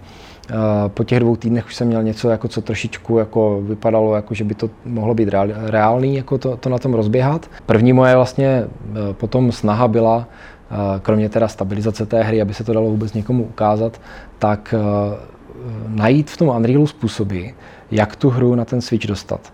Jo, protože eh, grafika, kód a všechno bylo dělané na mnohem silnější platformy a nebylo možné to na ten Switch dostat. Jo. Switch měl 3 GB paměti pro tu aplikaci, a oni potřebovali třeba, já nevím, už teďka pět, šest, jo. Takže bylo v podstatě, v podstatě potřeba jako data skrouhnout na polovinu a stejně tak ten, ten kód jako zrychlit a, a udělat ho tak, aby, aby to běželo těch 30 fps aspoň. V podstatě, v podstatě to spočívalo v tom, ta práce, že jsem musel proměřit vlastně jednotlivé části té hry, zjistit, kde to vlastně brzdí nejvíc a najít způsob, jak to zoptimalizovat pokud to byla grafika, tak jsem potřeboval třeba někoho z grafiků. Nějakou dobu jsem někoho neměl, pak jsem dostal jednoho hodně šikovného grafika, eh, Jakuba Merička, který vlastně eh, udělal obrovský kus práce na tom, protože on eh, velmi jako rychle v podstatě byl schopný jako osekávat ty modely, takže vypadaly pořád jako dobře a vlastně dělat jakoby nižší, nižší lody. Zjistili jsme mimochodem taky, že třeba ty lody, level of detail vlastně, to znamená modely, které jsou v nižším rozlišení, mají méně polygonů a začínají se renderovat ve chvíli, kdy ten model vidíte z větší dálky, tak tím, že byly vidět z větší dálky, tak ti grafici je udělali tak, aby to nějak jako stačilo a jakože dobrý. Jo. Ale my jsme tyhle ty lody třeba chtěli potom použít vlastně jako, když ho vidíte zblízka, jo, aby jsme nemuseli ten nejdetalnější vlastně vůbec v té paměti mít, ušetříme paměť, ušetříme výkon. Jo. Takže Eh, jsme zjistili, že tyhle ty lody jako je potřeba třeba v mnoha případech jako upravit. Jo. Takže on s tím trávil fakt hodně času, aby ty lody jako vyheskal, což samozřejmě pomohlo i trochu i těm uh, jakoby vyšším platformám. Potom jsme časem získali jako skupinu asi deseti uh, grafiků, který vlastně Bohemka měla v Tajsku, to byla vlastně další, další Bohemky pobočka a v Patáji. Takže ti uh, vlastně valili jako takovou tu rutinní práci, prostě kdy z těch eh, modelů vlastně buď odebírali ty nejvyšší lody, anebo, nebo je vlastně eh, zlepšovali, nebo ty lody vůbec jako vytvářeli. Jo. A pak jsme ještě to zautomatizovali tak, že vlastně v Unrealu jsme eh, tam vlastně potom, my jsme si to napřed udělali sami a ono to potom vyšlo jako v nějakém updateu, že eh, přidali vlastně možnost jakoby ten nejvyšší lod nebo několik nejvyšších lodů vlastně odřezat z toho modelu a zabalit tu hru vlastně s těma nižšíma. Jo. Takže to nám hrozně jako pomohlo v tom, že jsme tohle dokázali dělat potom automatizovaně. Optimalizovali jsme samozřejmě velké množství kódu, grafiky, všeho. A nakonec se nám povedlo vlastně po dvou letech nebo roku a půl tu hru na tom Switchi vydat. Byl to, řekl bych, na ten Switch pořád jako docela jako dobrý, zajímavý počin. Já jsem teda doufal, že těch hráčů tam bude mnohem víc. Pořád v podstatě až do konce jsme tam bojovali s, s tím výkonem, s performance, protože ta platforma opravdu je na úrovni mobilů, řekněme, a té paměti je tam málo. Ale povedlo se nám to tam dostat, fungovala ta hra. Dokonce jsme poměrně dost času i ve spolupráci vlastně s Vigor týmem věnovali crossplay, to znamená, bylo možné jako hrát tu hru na všech těch platformách jako napříč, takže jste mohli potkat jako v té misi eh, lidi z Xboxu, z PlayStationy. My jsme se nakonec teda rozhodli jako tady tyhle dvě skupiny lidí jako rozdělit, ten Switch dát zvlášť od těch eh, vyšších konzolí nebo výkonnějších konzolí, protože eh, hráči si na to poměrně stěžovali že e, oni mají vyšší frame rate, takže jsou schopni jako snáz a rychleji e, nebo přesněji zamířit. Měli větší rozlišení, jo, takže viděli prostě trošku jako líp ty detaily. A těch hráčů jako v tom, v tom půlu, v tom matchmakingu jsme měli jako dostatečné množství, e, aby to stačilo, takže jsme ten switch jako si mohli dovolit dát, dát bokem. Během vlastně toho mýho posledního roku v Bohemce tak eh, odešlo eh, z té firmy jako hodně eh, skvělých lidí. Jo, odešel vlastně třeba celý ten tým, co byl v Bratislavě, vlastně bývalý Caldron. Ti si založili vlastně Nine Rocks Games. Nějak tak se začalo schylovat k tomu, jako nezávisle na mým odchodu, že odejde i vlastně větší část toho Vigor týmu a ti založili Ashborn vlastně, že jo, potom. A celý se mně zdálo, že to tam tak nějak jako se začíná jako rozkližovat. Samozřejmě Bohemka si pořád jela v těch svých kolejích, že jo? pořád vyvíjela a vyvíjí ten svůj engine a pořád pracuje na Daisy a myslím si, že Daisy se jako dařilo a daří dobře a že třeba port na ty konzole pro Daisy byl jako skvělý nápad a i když to teda jako bolelo, ten vývoj a to vydání, tak, tak, tak, to, tak to prostě stálo za to. Uh, ale uh, měl jsem pocit, že už zkrátka jsem tam svým dílem jako přispěl a že bych se chtěl vlastně vrátit zase k tomu, že budu dělat na hrách jako přímo. Jo, už jsem toho manažování měl jako plný zuby a dohadování se s lidma a, a řešení neustále jako problému někoho jiného. takže, takže jsem zkrátka zatoužil prostě po změně. No. Před dokončením a, Vigoru na Switch mě kontaktovali kluci z Betfly, který, s kterými jsem se znal, s některými teda, protože pracovali v Teradonu třeba. A e, ptali se, jestli bych se jako nechtěl přidat, že mají nový projekt a rozšiřují tým. Já jsem teda v té době e, jim říkal, že uvidím, až vydáme ten e, Vigor na Switchi a pak se jim ozvu. No Vigor na Switchi jsme vydali, mezitím vlastně se k ním přidal Jarek Kolář a mě velice lákalo vlastně pokračovat v tom eh, vyvíjení těch her jako eh, přímo. To znamená, zase jsem chtěl, jako, tak jak v Pterodonu třeba, nebo nebo na Monzu, tak se jako úplně přímo jako účastnit toho vývoje a řekl jsem si, že vlastně odejít do menšího týmu je vlastně to, to, to pravé ořechové. Jo. No, takže jsem se přidal vlastně k Betfly, který se velmi záhy na to, ale a, změnil vlastně v InGame Studios. Vlastně uh, investor Bo Anderson to uh, od kluku koupil a uh, oni odešli a vlastně tím pádem uh, vznikla taková nějaká mezera ve vedení jo, toho týmu. A přišel Jarek s tím, že by chtěl, abych dělal eh, lead programátora. Tak eh, co už, že? tak, jsem, tak jsem na to kývnul. I když to nebylo úplně to pravé ořechové, nebylo to rozhodně to, co, nebo pravé ořechové. Byla to práce, kterou jsem dělal mnoho let, ale nebyla to práce, kvůli které jsem z té bohemky odešel. Že? Ale tak jsem eh, rozhodně souhlasil s tím, že s tím pomůžu a časem se k té hře přece jenom jako dostanu. Jo. Na začátku jsme měli, myslím, 8 programátorů. A velmi záhy jsem zjistil, že jsou všichni jako v pohodě, šikovní a, a že mě to s nima bude bavit. A, takže takže jsme vlastně začali, nebo oni už pracovali nějakou dobu vlastně na vývoji Krembose, už byl nějaký prototyp vlastně hotový, byla tam nějaká banka první, vlastně, která šla už nějak hrát, vykrást jo, a tak. A, a jedna z prvních věcí, vlastně, na které jsem se zaměřil i v rámci toho jako lead programování, tak bylo vlastně změření toho výkonu. Že? Já jsem tohle měl z toho Vigora switche velmi jako zautomatizovaný, takže jsem velmi jako rutinně prostě proměřil tu hru a zjistil jsem vlastně, že v paměti je spousta věcí, které tam být jako nemají a nemusí a že bude potřeba to jako zoptimalizovat a že bude potřeba do toho projektu zavést nějaký řád. Zjistil jsem, že je to tam docela jako v eh, chaosu, ty data. Takže eh, jsme začali dělat nějaké jako guideliny, řekněme, podle kterých je potřeba postupovat. Coding guideliny, ty už nějaký, myslím, existovaly ale udělali jsme guideliny i pro vlastně grafiky a pro další členy týmu, aby věděli, jak eh, ty data organizovat, jak je nastavovat, jak je pojmenovávat a tak dál. A to myslím si, že to je hrozně důležitá věc, aby to eh, v podstatě každý vývářský tým tohle nějakým způsobem si jako řekl na začátku a pak to dodržoval, protože ve chvíli, kdy, kdy lidi jako strkají textury, já nevím, trávy do adresáře s domečkama, tak eh, v tom začne časem být jako velmi nepořádek a když potom chcete něco zoptimalizovat nebo něco pročistit, tak se to dělá velmi, velmi jako komplikovaně.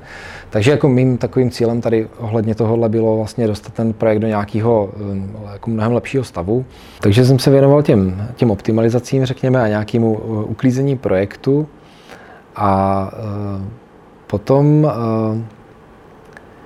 jsme začali, myslím, už eh, oslovovat nějaký publishery, protože na začátku tam ještě publisher nebyl. A, a jako jedna ze zajímavých hm, věcí, které jsme si říkali, že bychom jim jako mohli ukázat, nebo nějakým způsobem bez toho, aby jsme, je na, bez toho, aby jsme jim o tom předem řekli, tak jsme si říkali, že překvapíme tím, že uděláme port právě na Eh, na konzole, jo, nebo na, na, na Xbox třeba. Eh, no a eh, tak jsem si to vzal a asi za čtyři dny jsem měl jako první funkční verzi, vlastně to, co měli kluci v tom prototypu, tu banku, tak tu jsem tam měl nějak jako rozběhanou.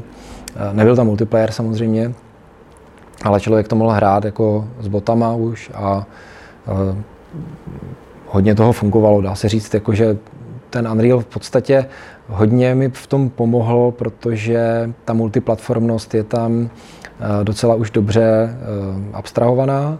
Ty platformy jsou někde jako na spodu a člověk už, dokud se nedostane k detailům, tak vlastně nemusí je až tak moc řešit. Takže eh, je to spíš o tom nastavit tu konfiguraci správně, někde něco občas chybí, třeba i z nějaký třídy nebo tak, tak to je potřeba jako dodělat, ale jinak to, jinak to nebylo až takový problém. Já jsem byl docela jako překvapený, ale zase když třeba ten Vigor e, na Switch mě trval dva týdny, tak, tak vlastně e, ty čtyři dny jako po těch zkušenostech s Vigorem už v podstatě byly takový jako, jako že potvrzení toho, že vlastně už, už v tom Unrealu se trochu jako člověk vyzná. No. A, a jim se to strašně líbilo.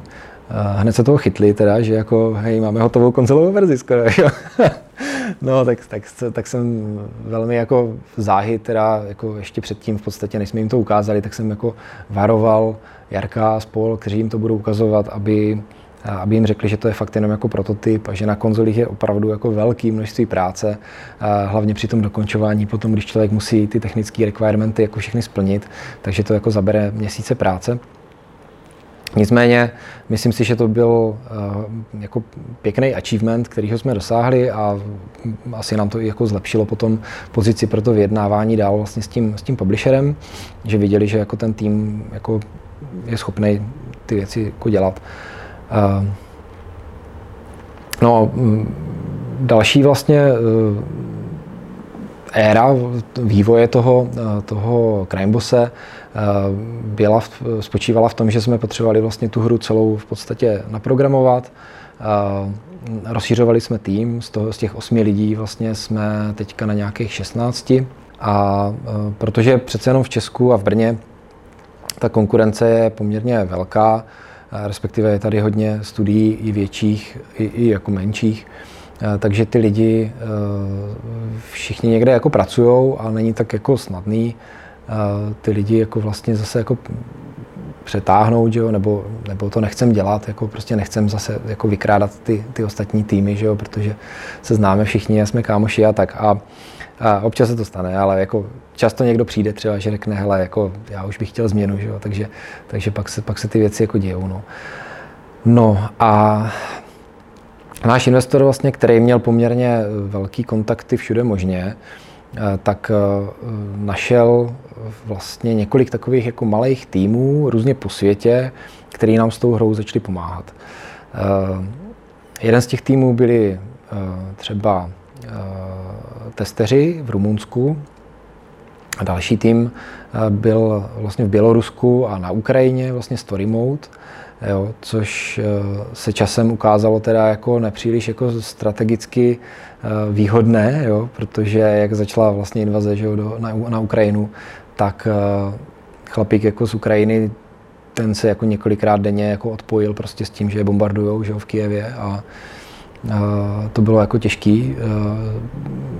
Na druhou stranu my jsme měli pochopení, protože on jako má jako velmi, velmi jako složitou životní situaci, takže jsme se mu snažili všemožně jako pomoct a, a naopak třeba řešit ty problémy jako na naší straně, který on měl jako udělat a věděli jsme, že na to třeba zrovna mít čas nebude.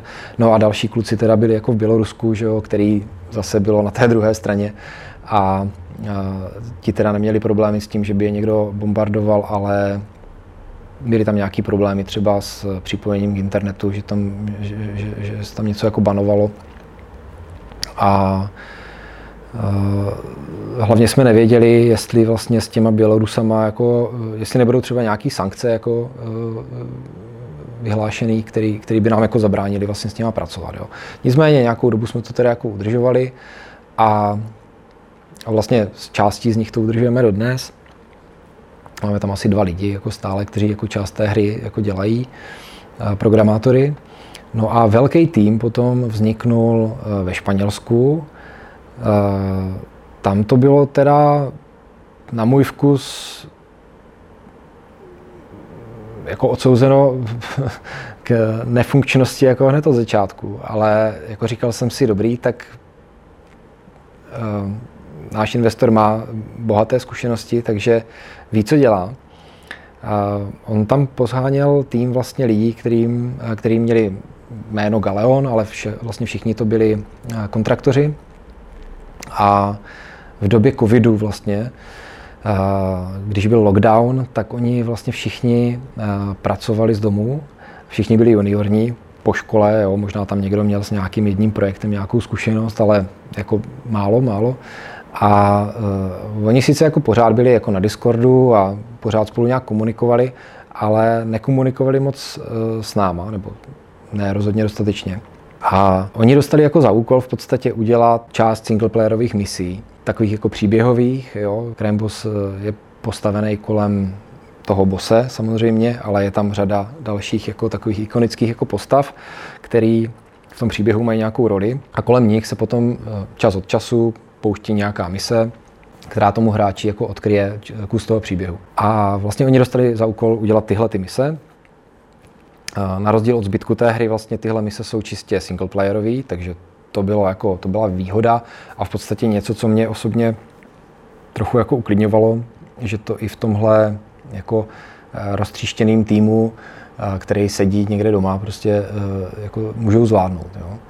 A navíc Unrealem, že, který má docela dobrý nástroje na ladění, na vývoj, tak jsem si říkal jako dobrý, tak asi, asi to jako může fungovat, uvidíme. No. Bohužel to teda úplně jako nefungovalo. Měli jsme možnost je vlastně semka pozvat a oni tady strávili asi měsíc s tím, že vlastně seděli přímo u nás v kancelářích, denně byli vlastně s náma v kontaktu a chodili jsme na pivko občas a tak. A, takže jsme se poznali, e, ty lidi byli jako fajn, jo, já rozhodně proti ním osobně nic nemám, rozhodně byli nadšení, byli motivovaní s náma spolupracovat a e, akorát ta komunikace teda úplně jako nebyla, nebyla ideální. Ale to má mimochodem jako podobný zážitek a zkušenost v podstatě odevšat. Jo. Jakmile spolupracují dva týmy spolu, Eh, který nesedí eh, v jedné budově, tak velmi brzo začne jeden tým nadávat na druhý a druhý na první. A začnou tam vznikat nějaký jako rozdíly, až propastný rozdíly jako v názorech na to, jak by se věci měly dělat a na to, jak by kdo měl co dělat z toho druhého týmu. A nevím, jestli je to jako úplně jako česká nějaká vlastnost tohle, ale všiml jsem si toho už jako několikrát. Na druhou stranu vlastně i jako Erik Michal Janáček mi říkal, že tohle zažil vlastně i v Novátu v, v Tukej, že jo, když tam uh, roky pracoval. Se to tam jako dělo taky, no. Takže uh, hold ideální stav je, když, jsou, když všichni můžou být jako v jednom městě, v jednom, v jednom, v jednom místě. No. Takže ti Galeoni vlastně rok jako pracovali na těch misích a já jako třeba po těch zkušenostech z Kongu jsem si říkal, tak jako už by to měli mít, jo, jich tam prostě jak psů a oni měli vlastně na starosti, myslím, 35 misí, pak se to nějak osekalo, takže jich bylo míň. Byli tam čtyři skripteři, ale já jsem si říkal právě i po těch zkušenostech z, Vietkongu, když jsme měli jako hotovou technologii a uh, měli jsme hotový design pro ten level, tak mě třeba týden trvalo to nahrubo naskriptovat, tak aby tam byly ty hlavní jako e, eventy v, tom, v té misi, aby se ta mise dala dohrát. Další týden jsem tam dával dialogy a ladil jsem uh, detaily a hrál jsem si právě s tím nastavením těch AIček a se vším možným, aby to bylo jako dobrý. A třetí týden už to jako testovalo eh, QAčko a už mi reportovali nějaké chyby třeba, nebo nějaké prostě věci, co by se daly třeba podle jejich názoru jako nějak vylepšit a tak, takže jsem to pak ten další týden jako ladil a možná poslední týden jako eh, jsme ještě, eh, ještě něco jako dopolišovali, ale jako do měsíce ta mise byla hotová, jo. tak jsem si říkal, jako čtyři lidi prostě musí jako za rok prostě zvládnout jako 30 misí v pohodě, jo. A nicméně se tak jako úplně nestalo, a bylo nám řečeno, že se jako nemusíme bát o nic a že se o to ani nemusíme jako nějak starat, že to jako všechno bude včas a, vš- a tak. Ale pak se to jako neustále odsouvalo, odsouvalo a pořád nic nebylo. Já jsem pak, dokonce jako i jsme jako tak měli jako um, zakázáno nebo nedoporučeno jako se tomu nějak jako jakkoliv věnovat s tím, že máme jako dost jiné práce svojí. A já jsem pak teda si vymohl, že, se, že si ještě jako naší eh, testerkou a skripterkou, že si to zahrajeme, ty mise, a dáme k tomu nějaký feedback, a, protože to je úplná blbost, jako ten tým, že od toho odříznout, protože za prvé je potřeba dodržovat nějaký společný postupy, tak aby se ty věci vyvíjely jednou a ne několikrát, že jo, ideálně jako zvlášť pro každou misi, že jo, což se tam jako dělo. A stejně tak eh, jsem jako nechápal, proč jako nemůžeme se jako tým, který tu hru dělá, jako k tomu vyjádřit a říct, jako, že je tam něco špatně. Jo. To jako nebylo myšleno jako nějaká zlá kritika, ale prostě jako záměr prostě dosáhnout co nejlepšího výsledku. No. Takže v tomhle jako se to, ta spolupráce bych řekl, začala tam trošku jako hroutit a kazit a mm, myslím si, že nebyla jako smysluplná. Určitě bych to jako znovu takhle neopakoval. Jo. To, to, to, to rozhodně byl experiment, který, který jako e, prokázal, že toto prostě nefunguje. A, no ale i přes, přes to všechno uh, jsme se s tím týmem uh, vlastně dostali do, do fáze, kdy už jsme byli blízko toho dokončení a náš publisher 505 pořád jako měli tak nějak jako na mysli to, že, že by teda jako jsme udělali i ty konzole, a jenomže jsme na to neměli kapacity, v podstatě jsme na to neměli tolik času. Ten prototyp, který jsem udělal, tak jsem nějak jako udržoval, pořád nám to na těch konzolích jelo, na obou, vlastně pak ještě kolega tady vlastně pomáhal s eh, PlayStation 5, takže měli jsme obě dvě konzole funkční, na PS5 se třeba nefungoval úplně multiplayer, protože v Unrealu nebyla ta část, kterou jsme potřebovali vlastně udělaná, to jsme pak jako si museli dělat jakoby sami, ale eh, byli jsme dost daleko na to, aby se ty konzole daly eh, dokončit, ale věděli jsme, že to jako nestihneme v podstatě v čase toho vydání toho PC, tak jak bylo jako nastavený. Takže jsme se začali poohlížet po nějakým externím týmu, který by nám s tím mohl pomoct a našli jsme tým vlastně Pixel Ant, který s okolností vlastně tam eh, pracuje i několik lidí, kteří pracovali předtím v Bohemia Interactive. A oni mají vlastně pobočku, no, hlavně tu největší, eh, tu českou mají v Praze, ale tu vlastně, s kterou my jsme spolupracovali, tak mají v Polsku. A tam bylo jako šest možná programátorů vlastně nebo možná pět programátorů a pak ještě možná čtyři, pět dalších lidí jako QA a nějaký i designer part-time a tak. Někteří byli na part-time, někteří na full-time a s nimi vlastně jsem začal potom spolupracovat na tom, aby jsme ten konzolový port dotáhli do konce. Musím říct, že ta spolupráce byla v mnoha ohledech jako příjemná. Řada lidí z toho týmu měla opravdu dlouholetý zkušenosti s vývojem na konzole. Občas tam taky jako něco drhlo, že třeba, což je poučení jako pro příště, je dobrý si dopředu stanovit nějaké jako pravidla té spolupráce. Mě tam občas překvapilo to, že hlavně teda před dokončením se to párkrát stalo, že jsme opravdu eh, jako lovili nějaký bugy někde hluboko jako v systému, někde mezi Unrealem a tím systémem těch konzolí jako takových.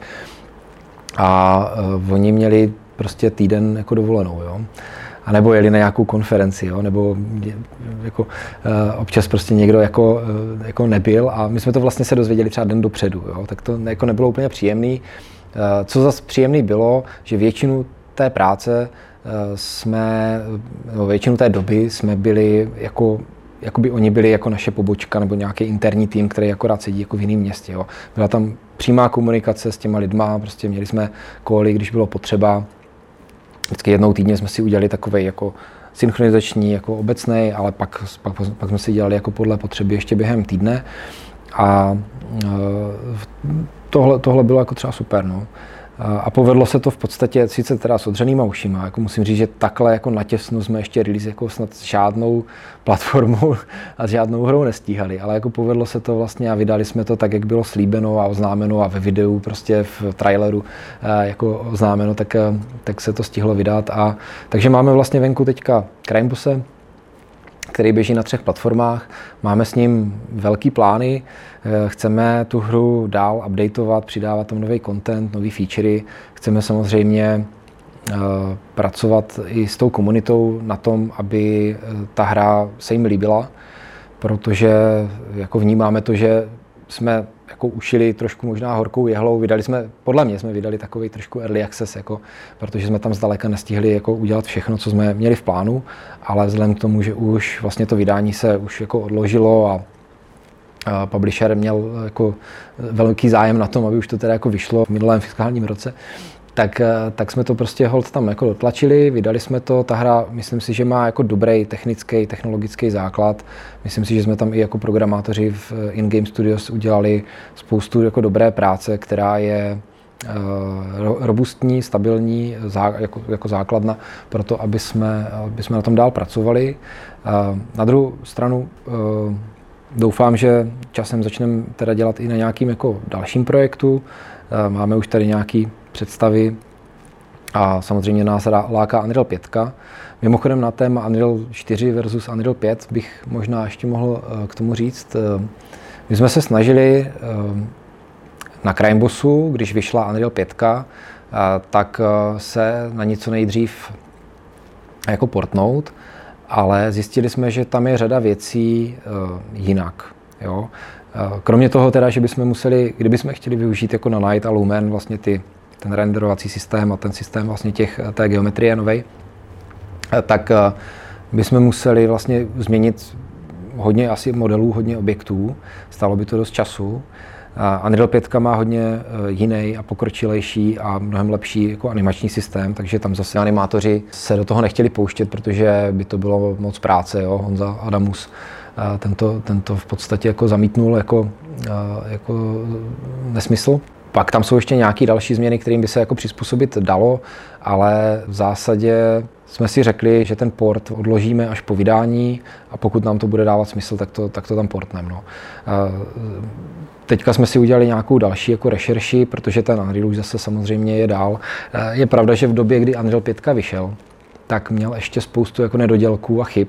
Takže a my jsme měli vydání plánovaný já nevím, do roka v podstatě od toho, co to vyjde. Jo. A bylo by velmi riskantní jako na tři platformy na takovýmhle ještě jako nehotový menšinu jako vydávat hru, jo, nebo vůbec se snažit jako tam dokončit. Jo. Takže jsme zvolili takovou tu bezpečnou cestu, prostě, že to necháme na té čtverce. Ale Unreal 5 nás samozřejmě láká, protože jsou tam jako pěkný nový featurey a chceme je využívat.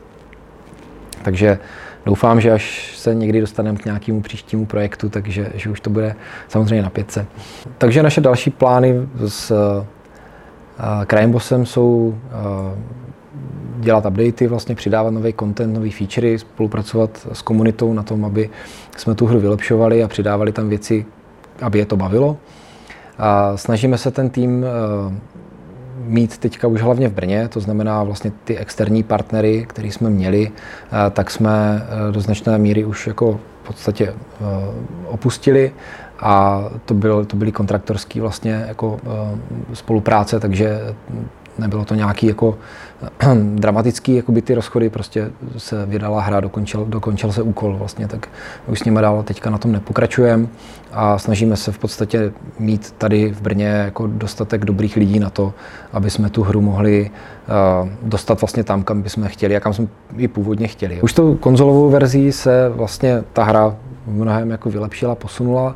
My se snažíme teda vždycky s vydáním, v podstatě to vydání synchronizovat na všechny ty tři platformy, takže není to tak, že na konzolích teďka lidi mají lepší verzi hry než, než na Epiku, ale samozřejmě se to tak nějak jako navzájem jako posouvá dopředu.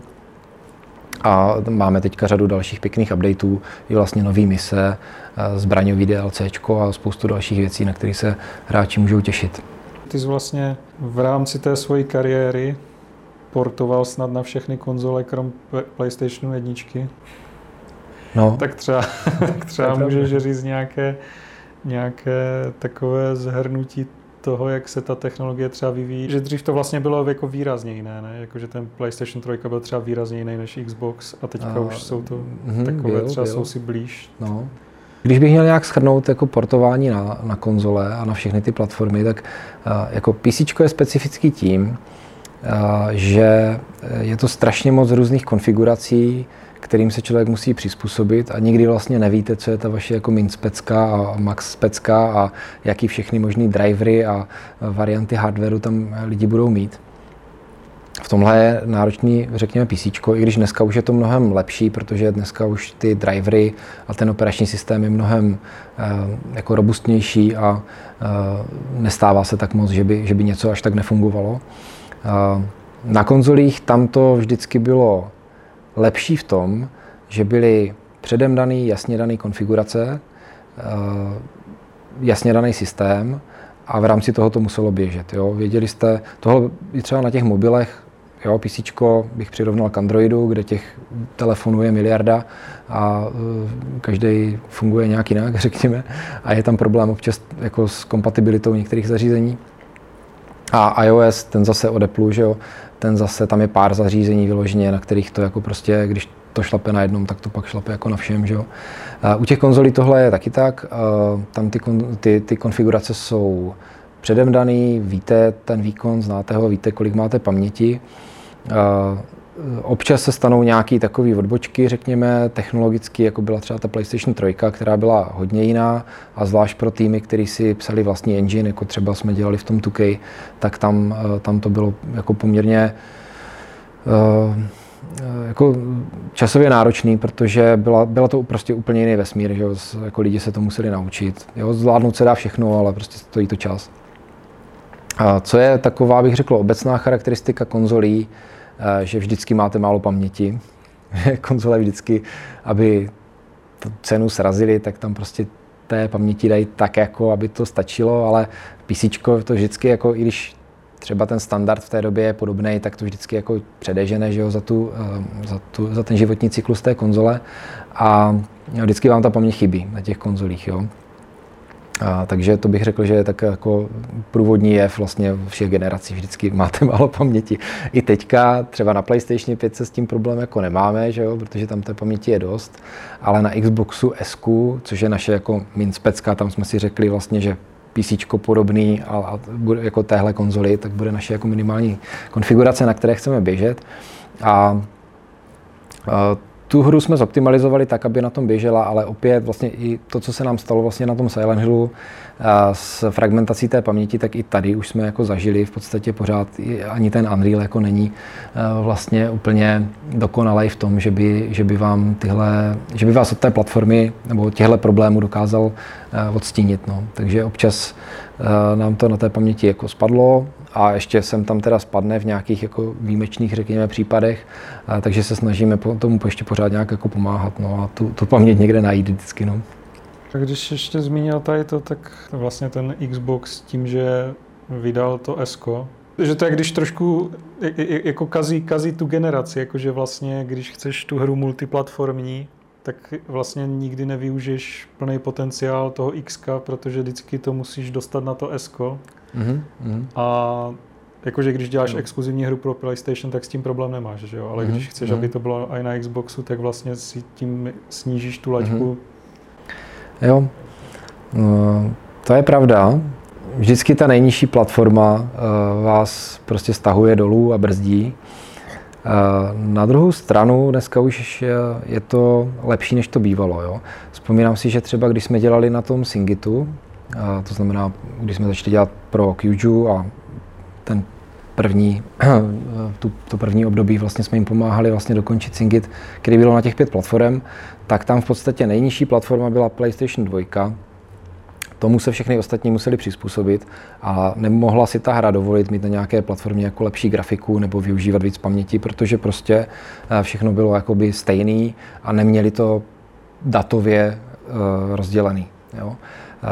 Teďka Unreal se snaží tohleto uh, řešit. Oni tam mají vlastně takovou jakoby škálovatelnost zabudovanou v tom engineu, kde se uh, dá vlastně per ta platforma a někdy i per jako subtyp té platformy, takže třeba Xbox S, Xbox X, tak se dá uh, vybrat třeba, jak detailní textury se načtou do paměti, jaký objekty se mě načtou do paměti. A můžu vlastně na stejných datech, dá se říct, jako definovat, na které platformě ta hra bude využívat jaký, jaký zdroje nebo jaký data. A tímhle, eh, tímhle se, to, se to dá řešit. Microsoft má něco, čemu se říká Intelligent Content Delivery a ty vlastně jsi schopný na ten jejich backend nahrát vlastně dva image a podle toho, z jakého zařízení to ten hráč tahá, tak on si stáhne buď to nebo ono. My to takhle nemáme teda, my jsme jako binárku máme jednu, ale eh, ty data máme v podstatě takhle jako mm, tou konfigurací v podstatě rozdělený. Jo. A jako úplně nejvíc jsme tohleto využívali právě na tom switchi, kde jsem chtěl, aby, aby jsme měli jeden, jeden strom datový vlastně, aby, aby ten projekt byl prostě na jednom místě, ne, že bude projekt pro konzole jedny a pak pro Switch jako bokem. A, a tam jsme vlastně používali hodně a, tu možnost jako ořezávání těch nejdetalnějších modelů, Jo, nechávali jsme tam ty nižší vlastně varianty, ty, ty méně kvalitní, ale, ale jako, co zabírali méně paměti a méně výkonu potřebovali. S tím jsme tam jako hodně, eh, to, to jsme hodně využili. No. A pak různé jako limity na velikost textur, třeba aby na X mohly ty textury být třeba 4K, když to na S jsou třeba 2K jo, jenom a, a podobné věci. No pořád je před náma spoustu práce a já jsem se zase vrátil k té svoji jako myšlence utkvělé, že bych se začal věnovat té hře a víc a míň, míň teda manažovat eh, tým. A, takže jsem předal svoji lead programátorskou pozici kolegovi Davidovi, a Jarek mi nabídnul teda, abych se přesunul do pozice technical directora. Nicméně doufám, že kromě věcí organizačních a řekněme nějaké komunikace třeba s publisherem a partnerama, budu mít konečně víc času na to, abych zase dělal ty hry. Takže na to se teďka moc těším. Já ti teda moc děkuji, že jsi za nás udělal čas a že jsi řekl něco o své kariéře a o tom, co teď chystáte v InGame. Děkuji moc za pozvání, bylo mi potěšením.